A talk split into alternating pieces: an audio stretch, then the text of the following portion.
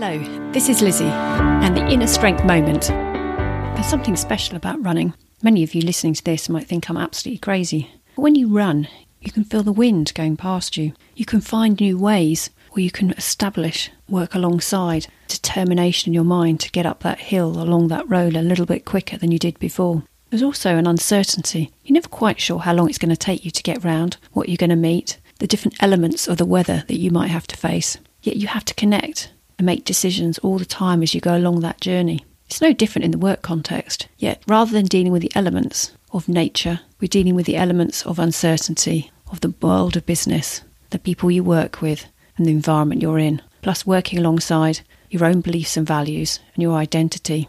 So when you're next out running or walking, think about the value you have or the simplicity of being out in nature and all those things you have to deal with are no different to what you have to deal with in the office. It's a special place to be in nature, and we can learn all the time from it.